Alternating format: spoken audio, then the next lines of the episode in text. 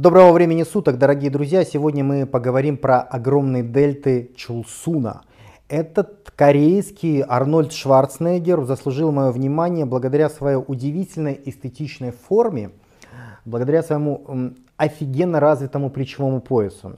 И сегодня я решил рассказать вам, а, как он тренирует свои дельты, Потому что дельты это то, что больше всего привлекает мое внимание в этом атлете. Уж больно они пиковые, уж больно они классные, уж больно офигенную V-образность они придают силуэту. Очень редко можно увидеть такие шикарные дельты. Вот. Но если вы не смотрели сюжет э, про этого уникального атлета, я рекомендую вам либо почитать предыдущую рассылку подполья, либо посмотреть предыдущий видеосюжет на YouTube да, по поводу этого, э, этого человека. Он удивителен своей, своими эстетическими формами, но э, сегодня мы будем говорить про дельты. Дельты у него очень здоровые. И э, очень часто, когда люди обсуждают, там, химик человек или не химик, дельты являются таким, знаете, определенным признаком, на основании которого решают, человек химичит или нет. Есть такое мнение, что, ну, во всяком случае, на Западе оно очень сильно распространено по поводу того, что э, большие, шикарные, наполненные дельты – это однозначный признак использования анаболических стероидов. Потому что, дескать, э, дельты очень слабо реагируют на натуральный тренинг, и их можно только стимулировать дополнительным приемом андрогенов. Но вот есть такая байка, в которую очень интенсивно верят, и но я в нее не верю. Я в нее не верю. А, я считаю, что основная проблема тут не в том, что там человек колет или не колет а, препараты себе, дельту и так далее. Основная проблема это их две. На самом деле это генетика, во-первых, и во-вторых, это правильная стимуляция данной мышечной группы. Когда я говорю про генетику, я говорю о креплении дельт и креплении там, вашей ключицы, грудной мышцы. Потому что если у вас от природы плечи покатые, замечательным примером такого телосложения является Арнольд Шварценеггер, кстати. Так вот, если у вас такие же, э, такая же покатая фигура, покатые плечи, как у Арнольда Шварценеггера, то навряд ли вы сможете накачать такие огромные гипертрофированные плечи. Если вы посмотрите на фигуру Арнольда Шварценеггера, то вы видите, что его фигура, она как бы такая свешивается вперед, она покатая. У всех людей, у которых покатые плечи, у них, как правило, очень большие грудные мышцы, хорошо развитые, и маленькие плечи, такие скошенные, покатые, да, вот. Либо наоборот, бывает, что у человека такая грудная клетка развернутая, и в таком случае у него такие огромные налепленные дельты, такие куски мяса. Вот, то есть это такой генетический фактор, он, он имеет место быть. Это первый момент, который влияет на возможность накачать огромные широкие плечи. Есть второй фактор, это нейромышечная связь между вашим мозгом и вашими мышцами. К сожалению, а, дельта такая мышечная группа, которую очень сложно изолировать. Да, потому что дельта, она работает как в тяговых, так и в жимовых движениях, как в приведениях, так и в отведениях. Соответственно, вовлекается в работу огромное количество мышц в любых упражнениях. А и наша задача направить нагрузку в дельту, чтобы не в другие мышцы, а чтобы именно в дельту. И это очень сложно из-за анатомического строения нашей дельты. Поэтому основным залогом успеха Чулсуна нашего главного героя, заключается то, что у него очень хорошая нейромышечная связь. То есть он мозгами очень хорошо чувствует свою дельту и очень хорошо умеет ее вовлекать в работу. Вы про это поймете чуть позже, когда мы будем рассматривать конкретные упражнения, которые этот человек использует для тренировки своих дельт.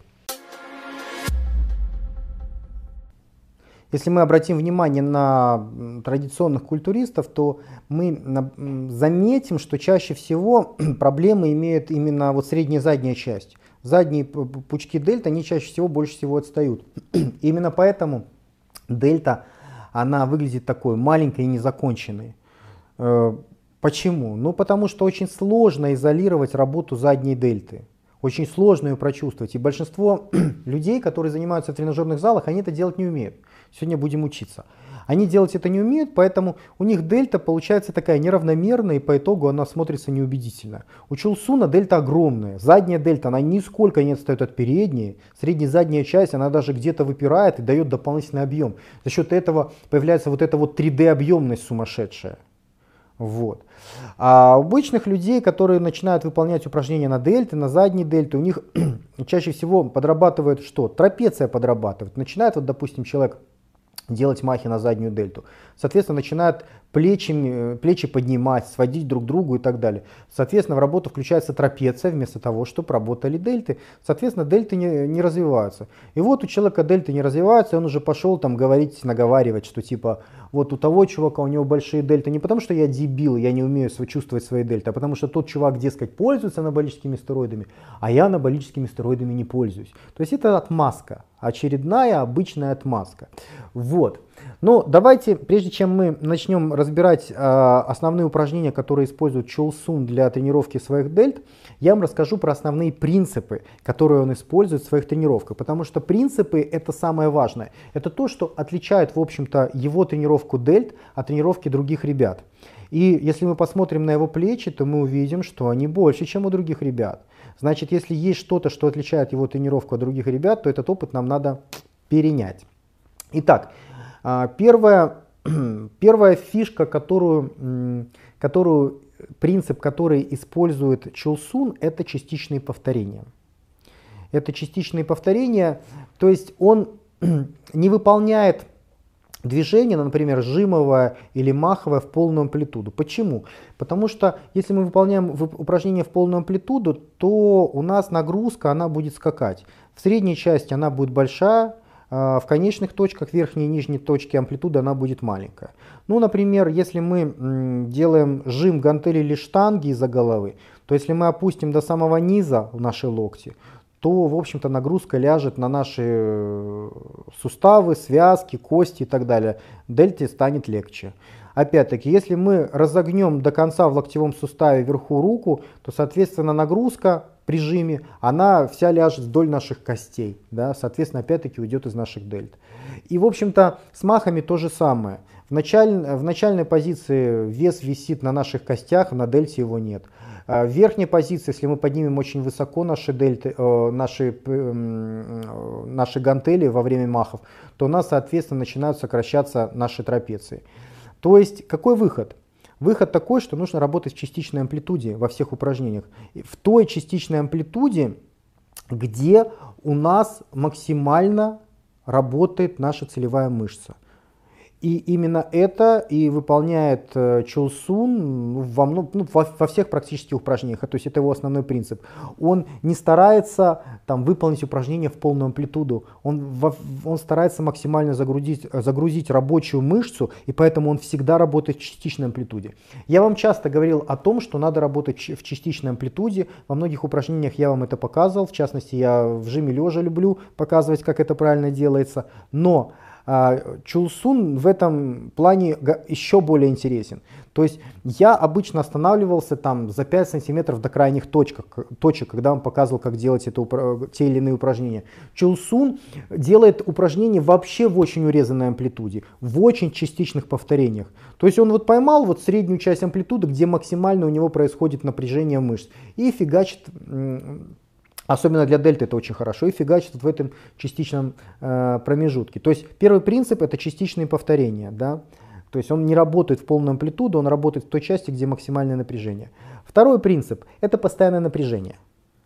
Да, потому что можно выбрать различные участки амплитуды, э, где-то будет напряжение больше, где-то будет меньше. Чулсун выбирает такую среднюю часть амплитуды, где вот это вот движение вверх-вниз, оно и вверху, и внизу будет максимально дискомфортно для его мышцы. То есть мышца у него находится в постоянном напряжении. И это очень необычно для большинства людей, которые тренируются в тренажерном зале. Мы, например, когда начинаем выполнять упражнения, мы берем вес, в нижней точке у нас мышцы расслаблены. Вот в верхней точке мы подняли, напряглись, если не закинули дальше выше верхней точки, потому что если мы закинули дальше выше, выше верхней точки, то у нас опять-таки нагрузка ушла. Потом мы снова опустили вниз, расслабились. То есть у нас мышца то напрягается, то фактически полностью расслабляется, то напрягается, то полностью расслабляется. И это очень неэффективная работа. У Чулсуна постоянное напряжение. То есть он взял в какой-то точке и постоянно, постоянно, постоянно у него сохраняется напряжение. Это очень замечательный способ, который очень сильно активизирует анаэробный гликолиз, очень сильно активизирует выработку ионов водорода, активизирует считывание информации из центра клеток о синтезе белка, ну точнее ионы водорода, они растворяют мышечные клетки для прохождения гормонов к ядру клетки и считывания этой информации. То есть это очень хорошая система, которая вам позволяет хорошо набирать мышечную массу, в данном случае э, наших дельт. Следующая фишка, которую использует Чулсун, это высокое количество повторений. И тут тоже есть очень прочная научная база, почему он это делает. Дело в том, что для того, чтобы максимально загрузить нашу мышцу, мы договорились, что мы работаем в частичном повторении. И э, выполняя частичное повторение, это значит, что у нас амплитуда движения снаряда сокращается. Это значит что? Вот, допустим, обычно мы делали там, к примеру, 6 повторений с полной амплитудой. И вот мы решили амплитуду сократить. Мы договорились, что это нужно, чтобы сохранялось напряжение в мышце. Вот. И вот мы сократили амплитуду, допустим, в два раза. И, соответственно, у нас время выполнения вот этих шести повторений, оно сократилось в два раза. Представляете? И это очень важный момент, потому что наши мышцы, у них нет мозгов, чтобы считать количество повторений. Нашим мышцам абсолютно по барабану, сколько вы делаете повторений, абсолютно по барабану. Все вот эти вот схемы 6-12 повторений, они крайне условные. Они крайне условные, это такая отправная точка для того, чтобы просто у вас было поменьше в голове путаницы. Что вы пришли в тренажерный зал, тренер вам говорит, делай 8 повторений или там делай 8-10 повторений. И вы делаете эти повторения, чтобы делать хоть что-то. Но на самом деле, на профессиональном уровне, это не суть важно, сколько вы делаете повторений. Более суть важно, сколько времени под нагрузкой находится ваша мышца. Традиционно, чтобы ваши мышцы хорошо закислялись, чтобы вырабатывались нужные факторы роста, это закисление должно происходить в промежутке отказ, закисление должно происходить в промежутке 15-30 секунд. Но если мы, допустим, делали 6 повторений, это у нас было, к примеру, 15 секунд, потому что мы делали в полную амплитуду, да. Но вот мы начали делать в частичную амплитуду, то есть мы сделали 6 повторений, это у нас было 7-8 секунд. И, соответственно, наши мышцы расти не будут, потому что мы не делаем достаточное время под нагрузкой. Как это можно решить? Решение только одно – делать больше повторений. То есть, э, когда мы сократили амплитуду движения в упражнении, э, соответственно, нам стало легче выполнять это движение, потому что в средней части наши мышцы более сильные. Мы работаем именно в самой сильной части движения. И в такой ситуации у многих может возникнуть желание добавить вес на снаряде. Но ведь мне стало легче. Делать это не нужно, друзья. Потому что если вы добавите вес на снаряде, вы сделаете с укороченной амплитудой маленькое количество повторений, и это по времени закончится очень быстро. И это время будет не оптимальным для роста вашей мышечной массы. Поэтому что? Поэтому вы с тем же самым весом делаете в частичной амплитуде, но делаете больше повторений. То есть вы взяли половину амплитуды от той, которая была, и сделайте теперь в два раза больше вот этих частичных повторений, чем у вас было изначально. И вот это, вот это будет самое оно. Потому что ваша мышца простимулируется именно в той части, которая лучше всего э, стимулируется и лучше всего отвечает ростом в ответ на эту стимуляцию, во-первых. А во-вторых, ваше время под нагрузкой будет ровно таким, чтобы делать эту стимуляцию ну, максимально оптимальной, да, чтобы у вас лучше всего росли ваши мышцы. То есть э, Чулсун, если посмотреть на его тренировки, то видно, что он выполняет это требование. Он часто делает очень урезанную амплитуду, очень урезанную. Вот, например, когда он делает жим гантели, да, то у него очень короткая амплитуда. Но зато в этом упражнении, он там в первом подходе в жиме гантели стоя, он может сделать 30-40 повторений. То есть он компенсирует короткую амплитуду большим количеством повторений. Это фишка, друзья, это фишка. И запоминайте все это, потому что вы смотрите, вы видите уникальные дельты у человека, да, и вы видите уникальную схему тренировок, и вы видите, что она действительно работает, в отличие от традиционных схем. Вот, следующая фишка, которая, а, принцип, который отличает его тренировки от тренировки других атлетов, это то, что я называю триход. Те, кто использовали схему в натуре, как накачаться без стероидов, они помнят, что я там ввел такую схему, систему три-ход. Три-ход это подход, который выполняется с минимальным отдыхом, ну, три подхода, которые выполняются с минимальным отдыхом друг после друга, да. Вот, то есть это не суперсет, да, это не три сет, это не дроп сет, это что-то такое, вот три подхода, а, но мы не отдыхаем там по минуте две 3 между этими подходами, мы отдыхаем там 30 секунд, допустим, 40 секунд или там 15 секунд. То есть очень мало отдыхаем. То есть это вот подход, чуть-чуть отдохнули, подход, подход, добили, добили, добили, фух, пошли дальше. Вот именно это делает Чулсун. Тоже, кстати. Вот те из вас, кто пользуется этим, э, этой схемой, обратите внимание на корейца, он делает то же самое. То есть он э, берет, допустим, лямки, в лямке берет гантельки и делает махи, поддержал 15 секунд, еще серию махов, поддержал еще серию. Или, допустим, он делает жим гантели, те же самые, тоже взял гантели, пожал, пожал, пожал, пожал, пожал, отдохнул 15, 20, 30 секунд, еще пожал, пожал, пожал, еще 15 секунд отдохнул, еще пожал, пожал. То есть он э, делает какую-то вот серию подходов с минимальным отдыхом между ними, обычно это три подхода, иногда четыре, для того, чтобы очень хорошо забить ту мышцу, над которой он работает. Ну и следующие два принципа, которые они идут ноздря в ноздрю, и они очень связаны с предыдущими со всеми нюансами тренировки Чулсуна, это принцип жжения и принцип пампинга. А, что такое жжение? Жжение это значит, что вы делаете упражнение до боли. То есть вы делаете большое количество повторений в подходе, потому что ну, у вас частичная форма выполнения, поэтому неудивительно, что у вас получается много повторений.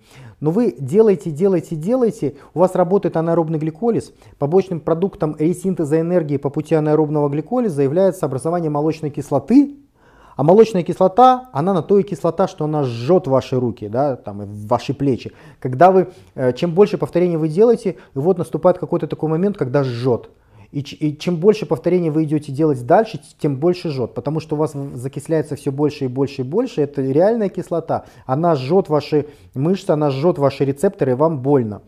А, почему этот э, прием используется? Этот прием говорит о том, что у вас будет э, достаточно молочной кислоты. Молочная кислота говорит о том, что у вас будет достаточно ионов водорода, а ионы водорода это субстанции, которые растворяют ваши мышечные клетки для прохождения внутрь вашей клетки анаболических гормонов, прежде всего тестостерона, чтобы он мог считать информацию о синтезе белка и запустить его в ваши клетки. И ваша клетка начинает расти. Вот почему Анаболические гормоны сами по себе без тренировки не работают, потому что без тренировки нету гликолиза, нету молочной кислоты, жжения и растворения клетки для прохождения гормонов внутрь и считывания информации. Были такие опыты, когда людям давали анаболические стероиды а, для того, чтобы увеличивался их вес. И их вес, он увеличивался в тех экспериментах, но мышечная масса росла гораздо, гораздо, гораздо, гораздо слабее, чем у тех людей, которые использовали тренировки параллельно с анаболическими стероидами. Потому что тренировка это, выраб, это гликолиз, тренировка это выработка молочной кислоты, тренировка это выработка ионов водорода, которые растворяют клеточки для прохождения анаболических гормонов. Кроме того, жжение при натуральном тренинге это тоже очень важно. Потому что э, когда, вы, когда у вас жжет мышцу, да, это стресс, когда вам дискомфортно, когда вам жжет, когда вам больно, это стресс. А стресс это является фактором, в ответ на который гипоталамус вырабатывает анаболические гормоны. То есть вырабатывает ваш собственный тестостерон, грубо говоря, и гормон роста. Чем больше у вас закисления, тем больше стимулируется ваш гипоталамус на выработку гормона роста и последующую выработку тестостерона в ответ на внешний стресс. То есть если вы не используете анаболических тренировок и у вас очень легкие нагрузки без стресса, то организм растет слабенько. Для того, чтобы организм рос, чтобы мышцы росли, должен быть стресс. И вот Женя в этом плане очень здорово помогает. Вот, кстати, может быть, Чолсун вот первые 6 лет, и, в общем-то, и занимался натурально. До первого своего соревнования, которое он выиграл там с весом 75 килограмм. Я вполне допускаю, потому что этот стиль тренировок, который он демонстрирует, он говорит о том, что предпосылки для натурального роста у него были. Вот. Это что касается Жени. Теперь что касается пампинга. Пампинг это это уникальный маркер, который говорит о том, что вы все делаете правильно на тренировке. А, меня часто спрашивают, нужен пампинг, не нужен. Пампинг не обязателен, если у вас есть прогрессия нагрузки, но пампинг это гарантия того, что вы, что вы достигли а, анаэробного гликолиза, что у вас произошло закисление, выработались ионы водорода.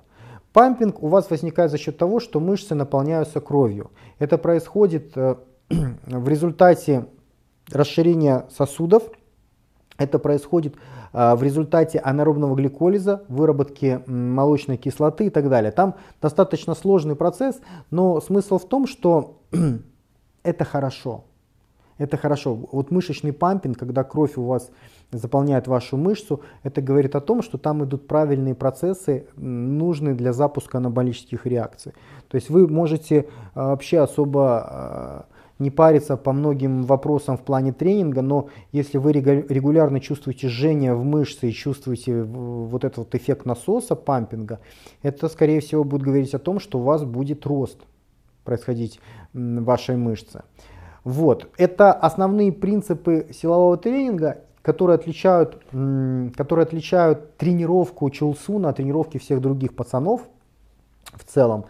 И еще один такой момент, который отличает его тренировку от тренировок других ребят, это использование лямок. Кореец очень любит лямки, он их использует везде, особенно при тренировке дельт, он их использует даже при жимах, допустим. Вот жмет штангу, использует лямки, жмет гантели, использует лямки, мах, махает гантелями, использует лямки. И я никогда не понимал ребят, которые очень скептично относятся к лямкам. Лямки это просто инструмент. Их можно использовать а, ну, для различных целей. То есть в культуризме лямки очень важны, потому что в культуризме основная задача стоит не, состоит не в том, чтобы натренировать силу хвата, не в том, чтобы натренировать какие-то физи физиологичные качества. Основная задача стоит во внешнем виде. То есть суть бодибилдинга, культуризма в том, чтобы наращивать мышечные объемы, а не в том, чтобы тренировать силу хвата. И очень часто бывает такая ситуация, что ваш слабый хват ограничивает ваши возможности по тренировке, по гипертрофии ваших мышц. То есть, грубо говоря, вы делаете какое-то упражнение и думаете не о том, как, как работает ваша мышца, а о том, как удержать эту штангу из уже раскрывающихся ладоней. И это неправильно. Потому что если вы хотите тренировать там силовой потенциал, пожалуйста, идите в пауэрлифтинг. Хотите там тренировать свой хват, пожалуйста, идите в соответствующие виды спорта. Если вы решили качать тело, развивать свою мускулатуру, то для этого есть соответствующие инструменты. И одним из таких инструментов являются лямки. И вот Челсун лямки использует очень активно, потому что лямки ему позволяют отключиться. Да? То есть лямка ему, он, допустим, вот делает серию э, жимов э, гантелей, да? Он там отдыхает 15-20 секунд. Он просто руки опустил вниз, и он не думает о том, как держать эти гантели, потому что гантели висят у него на лямках. У него мозг освобожден. Или, допустим, потом он закинул, дальше продолжает. У него весь фокус внимания идет на работе мышц, а все остальное он отключил, в том числе за счет использования лямок. То же самое, в общем-то, и в любых махах. Он делает махи, он не думает о том, что, боже мой, у меня же сейчас руки раскроются, гантели сейчас упадут на палец, потому что они такие тяжелые, а руки уже не держат, хват не держит. Он про это не думает. Он, у него голова занята только чувством, как сокращается его дельта во время выполнения соответствующего упражнения. И это тоже я бы на вашем месте воспринял как фишку, особенно при тренировке дельта, особенно при махах, потому что Действительно, бывает очень сложно сконцентрироваться на работе мышц, потому что, особенно когда вы работаете с тяжелыми гантелями. Это делается очень легко. Взял лямки, освободил свою голову и полностью ментально сфокусировался на рабочей мышечной группе. Ну, вот такие вот основные общие нюансы, которые отличают тренировку Чулсуна. А теперь, теперь, теперь давайте посмотрим на конкретные упражнения, как строится его программа и как он выполняет эти упражнения. Чулсун выполняет очень большое количество упражнений для тренировки своих дельт. Количество упражнений у него колеблется от 6 до 10 штук за одну тренировку. И это чудовищно много. Это чудовищно много. Количество подходов в среднем 4 штуки. То есть на каждое упражнение он обычно делает около 4 подходов. Добавьте к этому, что раз упражнение выполняется в частичных повторениях, то повторений бывает очень много. У него бывает такая система, что, допустим, в первом повторении он может сделать 30-40 раз, там во втором 20, там, а потом там по 10. Ну, особенно в начале тренировки, да. Вот, то есть он любит, любит большое количество повторений э, в силу того, что он выполняет движение в частичной амплитуде. То есть его э, самый такой, пожалуй, частый диапазон, который я вижу, это 10-15 повторений. 10-15 повторений, хотя порой достаточно часто он и 20 выполняет повторений. То есть все зависит от упражнения и насколько частичную амплитуду он использует в данном в данном упражнении. А, вполне, вполне понятно, что такой сумасшедший объем нагрузки не рекомендуется людям, которые начинают свои тренировки в бодибилдинге. Более того, даже опытным ребятам я бы не рекомендовал делать там 10 упражнений на дельту. Да, потому что без формы это работать не будет однозначно, но даже и с формой, чтобы дойти до такого уровня, ну, нужно несколько лет серьезно потренироваться, чтобы подготовить все свои системы. Потому что 10 упражнений на такую маленькую мышечную группу, как дельта, это перебор. Это перебор. Ибо наша дельта, она очень, очень нежная мышечная группа, потому что в отличие от всех остальных традиционных мышц, таких как грудь, спина, ноги, она выполняет две функции. То есть она выполняет как тяговые движения, э, как тяговые движения, так толкающие движения. А, допустим, грудь, она только тя- толкающая, спина только тяговые, ноги, квадрицепсы толкающие, ну и так далее. То есть обычно большинство всех мышц тела выполняет какую-то одну функцию. Дельта, она выполняет разные функции, приводит, отводит, тянет, отталкивает и так далее. Но за такую подвижность нужно заплатить нежностью, да, то есть то есть вот эти вот шарнирные, вот это вот шарнирное устройство, оно, соответственно, более нежное, поэтому большинство всех травм в бодибилдинге, оно происходит плечевой сустав, локтевой сустав. Плечевой сустав самое частое место. Рвутся, там болят, все на свете и так далее. Поэтому очень важно в тренировке дельт э, дозировать нагрузку, во-первых, и очень хорошо разминаться, очень хорошо разогреваться. Поэтому Чулсун обычно раз, э, очень долго греется, то есть он начинает тренировку в мастерке или в кофте какой-нибудь. Более того, э, в начале тренировки он любит выполнять разогревающие упражнения с, э, с, блином, с блином от штанги. То есть он берет блин от штанги в свои руки и начинает его вращать вокруг своей головы. Блин не очень тяжелый, но подобная легкая нагрузка, она позволяет разогнать кровь в плечевых суставах, она позволяет их подготовить, она двигает кости относительно плечевого сустава под различными углами и тем самым подготавливает ваше тело, ваши плечевые суставы к разносторонней векторной нагрузке, которая будет в последующей тренировке.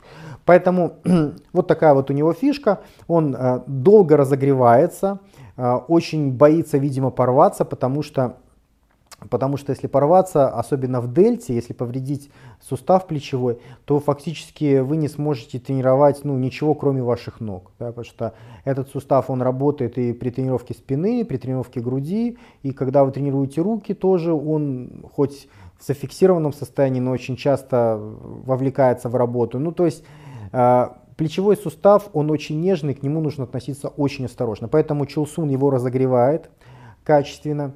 И после этого он приступает к своему первому упражнению. Первое упражнение у него это обычно что-то базовое. Это обычно либо жим штанги, либо жим в тренажере. В этом упражнении он немного отходит от своей традиционной политики. Это первое упражнение на дельте, оно, как правило, силовое, условно силовое.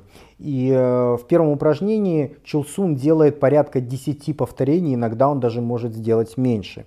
И это удивительно, потому что во всех остальных упражнениях он всегда гарантированно делает 10, больше 10 повторений. Он делает 10, 20, иногда доходит даже до 40 повторений. Но так как по-видимому, он считает, что первое упражнение должно быть каким-то базовым, э, таким упражнением, в котором можно гнаться за весами и стараться периодически их увеличивать, то поэтому он вынужден работать в низком количестве повторений, чтобы увеличивать силу, относительно которой можно потом в дальнейшем увеличивать массу. Ну и вот у него есть различные варианты. Он может сжать штангу, а, он э, может, причем может сжать штангу как из-за головы, так и из груди. Он может сжать в тренажерах, очень любит различные тренажеры, тоже для жима с груди, жимы из-за головы, через стороны и так далее. Выполняет э, порядка 10 повторений с очень тяжелым весом. И на это у него уходит порядка 4, 4 сетов, 4, 4 раз он подходит, в 4 раза он подходит, чтобы выполнить эти упражнения. После того, как он завершает вот это самое первое, самое базовое упражнение, он идет для более изолированной проработки своих дельт. И, как правило, он начинает с проработки передней дельты. Для этого он использует очень необычное упражнение подъем штанги перед собой на переднюю дельту. Навряд ли вы раньше видели подобное упражнение. Его акцент, как я сказал, на передней дельте, но обычно в тренажерных залах можно увидеть, как ребята тренируют переднюю дельту э, поочередными подъемами гантели перед собой. Да? Вот э, Чулсун использует для этих целей штангу, и, на мой взгляд, это здорово, это удобно. Что я обычно для тренировки передней дельты я использую гантель. Да, я беру гантель двумя руками за гриф и поднимаю ее перед собой. То есть гантель у меня занимает такую вертикальную позицию. Я беру так ее перед собой вот поднимаю. А, я стал это делать, потому что так удобнее с точки зрения времени. Мне не нужно тратить время сначала на левую руку, потом на правую. Вот, видимо, Чулсун решил то же самое, но вместо гантели он взял штангу. И он поднимает штангу перед собой. Тем самым у него сразу задействована как левая сторона, так и правая сторона. Ему не нужно тратить в два раза больше времени. Э, что еще из особенностей выполнения этого упражнения? Он выполняет это упражнение инерционно, то есть в нижней точке у него есть определенный читинг, он ускоряет штангу разгибанием в корпусе и разгибанием в коленном суставе. Ногами разгибается, корпус отводит назад, придает штанге ускорение, а вверху он ее уже где-то подлавливает на дельту и, соответственно, загружает ее, переднюю дельту я имею в виду. Второй нюанс, вы видите, что он использует лямки – лямки позволяют ему, в общем-то, не думать о хвате, потому что вес достаточно существенный, повторений достаточно много, и в такой ситуации, если концентрироваться на, на силе хвата, то у вас ничего не получится. Единственным выходом будет это выключить из работы хват вообще. И это делается с помощью, с помощью лямок. Ну, тоже стандартный набор, стандартный набор это 4 подхода, хорошо забить переднюю дельту. После этого Чулсун может сделать несколько упражнений. Ну, например, он часто делает жим гантели через стороны вверх. Это упражнение он выполняет стоя, потому что при позиции стоя, во-первых, можно читингануть да, легче читинговать и помогать э, в той точке, в которой ты там слаб, допустим, чтобы акцентировать нагрузку именно на той э, точке, где твои дельты более сильные. Во-вторых, эта позиция более безопасная. Я считаю, любые жимы стоя, они более безопасны, чем жимы сто, сидя, потому что сидя ваш позвоночник зафиксирован, и таз зафиксирован, а стоя вы свободны, вы можете что угодно сделать в этой ситуации. Вот как бы там ни было, э, Чулсун выполняет жим гантели стоя, и он выполняет его в своеобразной форме, он выполняет его вот трисетами, да, то есть он делает огромное количество микроповторений в частичной амплитуде, отдыхает 15 секунд, вот он может сделать в первом подходе там больше 40 повторений микро, отдохнуть 15 секунд, сделать еще 15-20 повторений, отдохнуть еще 15, 15 секунд и сделать еще 10-15 повторений. То есть у него э, идет такая вот усиленная добивка да, передней половины дельты, и в частности переднего пучка, который утомился уже, по-видимому, во время жима в первом упражнении, и вот он добивает его жимом гантелей стоя. Замечательное упражнение, в котором он делает 3-4 подхода, после которых он может заниматься разводками. Обычно он начинает с задней дельты, вот вы видите, он делает э, махи на заднюю дельту. И сразу же куча-куча особенностей, куча необычных нюансов. Да. Вы видите, что присутствует инерционность, особенно в нижней точке. Да. Вы видите, что он использует лямки, чтобы не думать совершенно про хват. Вы видите, что он работает в крайней частичной амплитуде, для того, чтобы у него работали именно задние дельты, не включалась в работу трапеция. И вы видите, что у него очень необычный сам по себе э, хват. Да? Обычно ребята в тренажерных залах используют параллельный хват, а у него, у него хват прямой. Да? То есть он э, не, не супнировал хват до параллельного, как мы обычно делаем.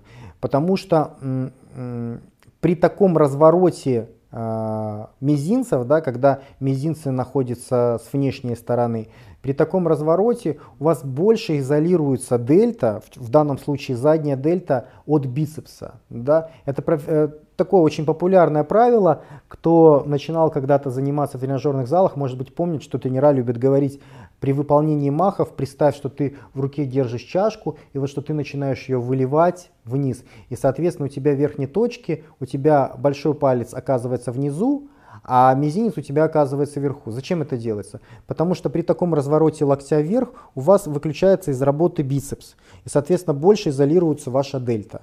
Вот именно это и является основным посылом, почему Чулсун использует такой необычный хват при махах в наклоне.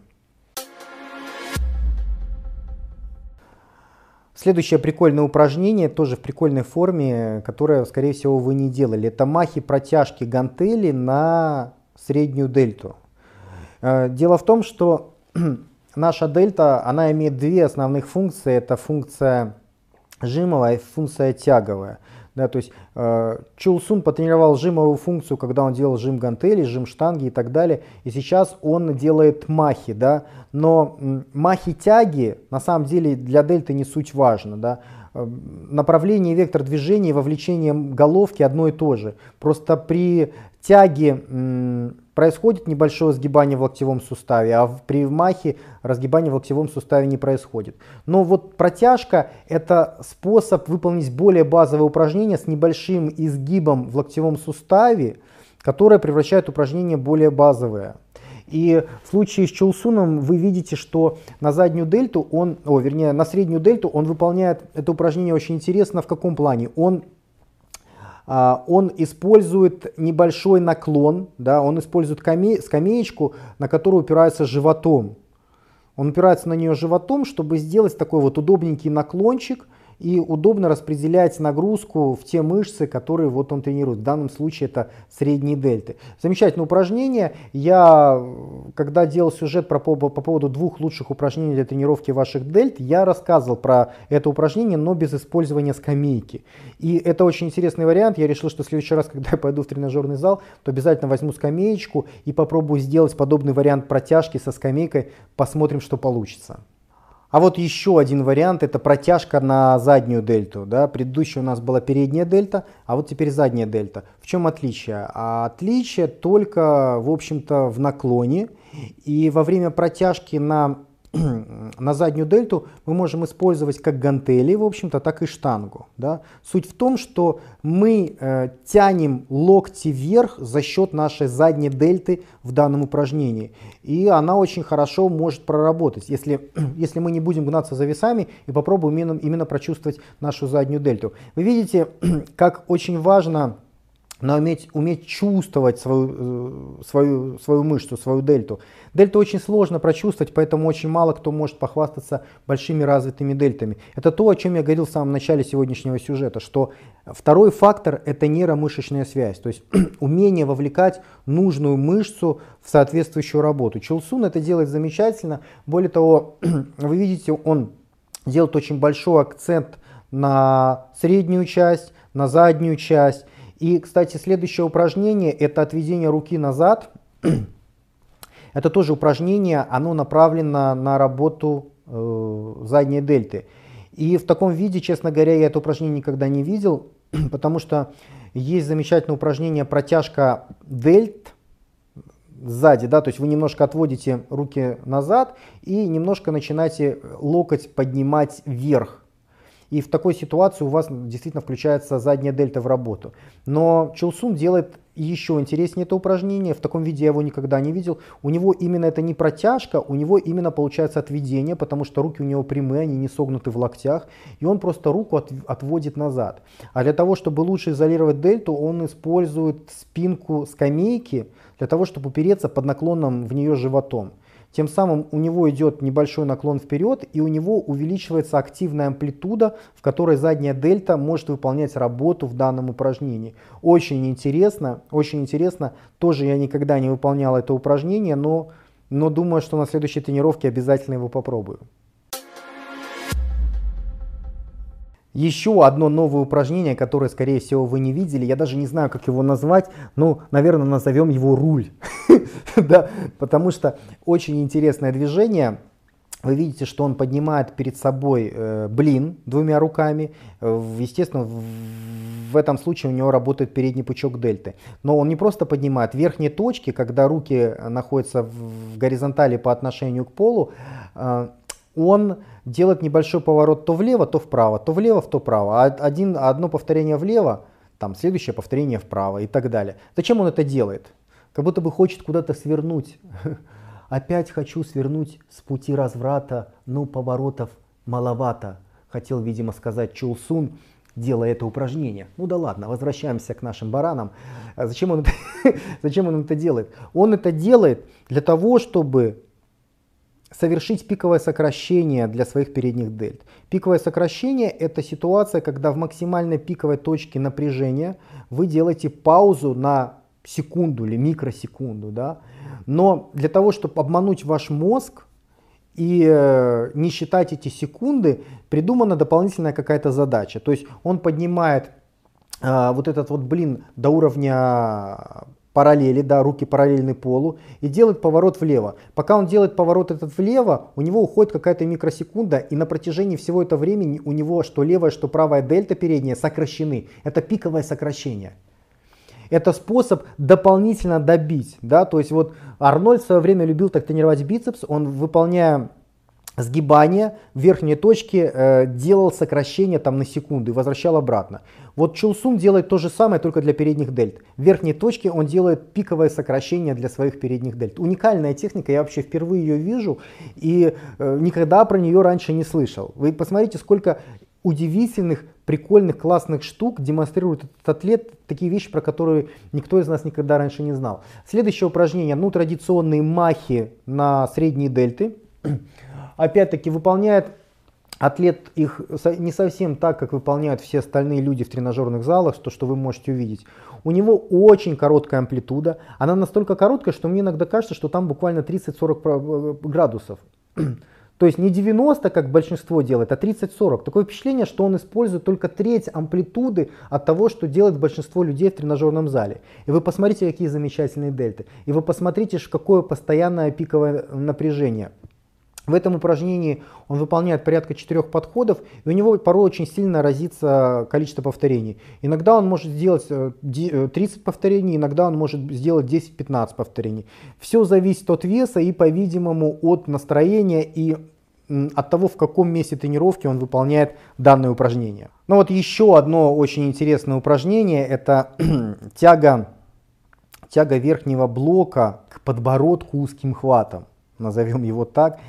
Суть этого упражнения в том, что оно вовлекает в работу задние дельты и вовлекает в работу средние и нижние, нижние трапеции. Обратите внимание, какая развитая средняя часть дельты у атлета. И во многом это, видимо, за счет того, что он регулярно делает подобные упражнения. Кстати, э, э, средняя часть, ну, она работает, конечно же, во время выполнения тяг, но тяга штанги, она выполняется совершенно по другим углом, совершенно с другими акцентами. А вот чтобы поставить акцент именно на той части, которую атлет прорабатывает с помощью этого упражнения, я даже себе представить не могу, чем еще это можно проработать настолько акцентированно. Кроме того, опять-таки, атлет делает пиковое сокращение, когда он придвигает рукоятку верхнего блока к себе, он замирает на какое-то количество микросекунд и потом возвращается обратно. Но и более того, даже это не последнее упражнение в его комплексе. После он делает вариант этого упражнения с нижнего блока. То есть верхний блок он вовлекает среднюю и нижнюю часть трапеции задней дельты, а когда мы тянем ролик с нижнего блока, ну, многие слышали про такое упражнение, как тяга штанги к подбородку узким хватом. Типа это упражнение для тренировки дельт. Я не особо люблю это упражнение, потому что я считаю, что это упражнение чаще больше вовлекает в работу трапецию, чем дельты. Но тем не менее. В данном случае атлет делает нечто похожее, у него уже тут работа идет немножко иначе. Тут у него работает верхняя часть трапеции, тут у него работают передние и средние дельты. То есть он опять-таки делает паузы, на пиковое сокращение. И вот эти два упражнения последних на верхнем, на нижнем блоке, это, по-видимому, такие добивающие в конце тренировки, чтобы очень хорошо побаловаться с пиковым сокращением, прочувствовать наполненность и так далее. По-видимому, после выполнения этих упражнений у атлета должно да, аж сводить спину, ему должно сложно разгибаться, как я предполагаю. Вот, вот такие вот удивительные упражнения, которые выполняются в удивительной технике, в удивительном количестве повторений. Я бы не стал делиться этой информацией, если бы не человек, который так тренируется. То есть по этому атлету видно, что его дельты выглядят великолепно, видно, что его стиль тренировок это не какая-нибудь бесполезная попсня, по нему видно, что это крайне эффективно работает. Что ж, друзья, ну и напоследок давайте немножко порассуждаем в урезанном виде по поводу того, как нужно питаться и как, может быть, он химичил для того, чтобы развивать такую, чтобы развить такое телосложение. По поводу питания, э, я уверен, что он не переедает. В общем-то, я слышал информацию по поводу того, что он ест примерно на 500 долларов в месяц. И э, те отрывки из видео, которые я видел, а, говорят о том, что это преимущество пищи белкового происхождения, это клетчатка, то есть он, не передает углеводов. Он не передает углеводов, и это вполне очевидно, потому что э, он регулярно участвует на различных гостевых позированиях, он регулярно участвует на различных там ток-шоу и так далее. Соответственно, ему нужно постоянно показывать свою форму. А раз ему нужно постоянно показывать свою форму, ну, значит нужно ограничивать прием углеводов, чтобы эта форма в круглый год была более-менее вменяемой. Поэтому я могу предположить, что он ест достаточно много белка, чтобы компенсировать недостаток углеводов. Я могу предположить, что он ест белка где-то 3 грамма на килограмм собственного веса. Что касается углеводов, э, я бы сказал, что их меньше, чем протеинов. Я думаю, что где-то он порядка 2 грамм на килограмм ест углеводов, но при всем при этом у него достаточно активный образ жизни, он тренируется почти каждый день, и его тренировки достаточно длительные. То есть он вытрачивает эту энергию, грубо говоря. И жиров, я думаю, где-то от полуграмма до грамма в его рационе. Вот мне кажется, что его режим питания примерно где-то близко вот с этим. Почему я так считаю? Потому что это режим питания похожий, в общем-то, на тот, которого придерживаются все ребята с такой конституцией. Например, самый известный чемпион эстетичный, да, Фрэнк Зейн, про которого я делаю сюжет совсем недавно, он питается примерно так, так же самое. То есть он ест углеводов меньше, чем белков. И я думаю, что для того, чтобы демонстрировать такую эстетичную форму, причем круглый год, нужно контролировать углеводы, углеводов нужно есть меньше, чем протеинов. И тут мы затрагиваем очень важную тему. Насколько это возможно без анаболических стероидов? А, Мое мнение, что без анаболических стероидов это невозможно. То есть есть ребята, которые говорят, что натурально можно прибавлять без, э, без большого количества углеводов. Я, я таких примеров не видел. Да? То есть на то, что я видел, говорит о том, что нужна дополнительная энергетика, нужно какое-то количество углеводов, иначе без фармакологии тебе даже просто свой собственный вес будет сложно поддерживать. Это первое. И раз мы уже э, начали говорить про фармакологию, э, те из вас, которые получили этот видос вместе с моей рассылкой подполье, да, статью, которую мы получили себе на почту, там я расписал ну, конкретный курс, как я себе это вижу, чем питался этот кореец, ну, ничем питался, что он колол, что он глотал, да, а, и даже конкретные варианты по миллиграммам, по курсам и для защиты на курсе. Я написал эту информацию.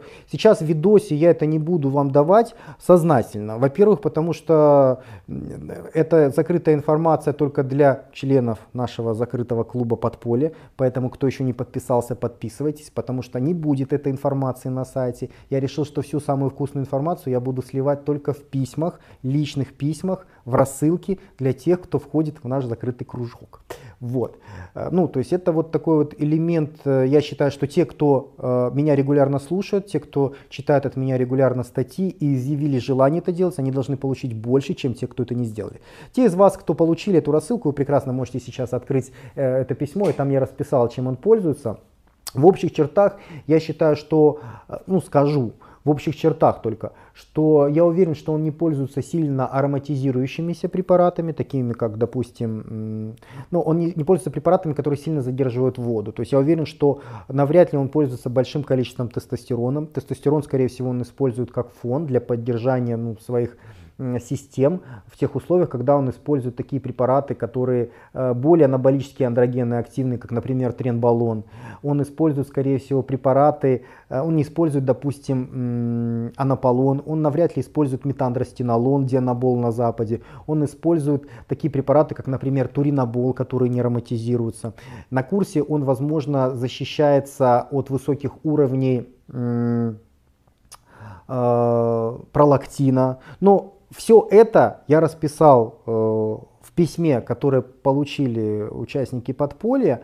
В общих чертах я хочу сказать, что если, скорее всего, он химичит, но он химичит э, такими препаратами, которые слабо ароматизируются, которые мало задерживают воду и навряд ли он использует гормон роста. Потому что гормон роста э, способствует увеличению внутренних органов в том числе, а парень демонстрирует очень крутую V-образность. То есть у него очень узкая талия, соответственно для того, чтобы поддерживать такую узкую талию, навряд ли он использует гормон роста. Скорее всего это просто стероиды, которые не ароматизируются и на которых Э, очень сложно набрать много, ну, например, как прима, да, очень сложно набрать много веса, но тот вес, который добавляется, он, как правило, потом лучше сохраняется и гораздо меньше побочных эффектов от подобных препаратов.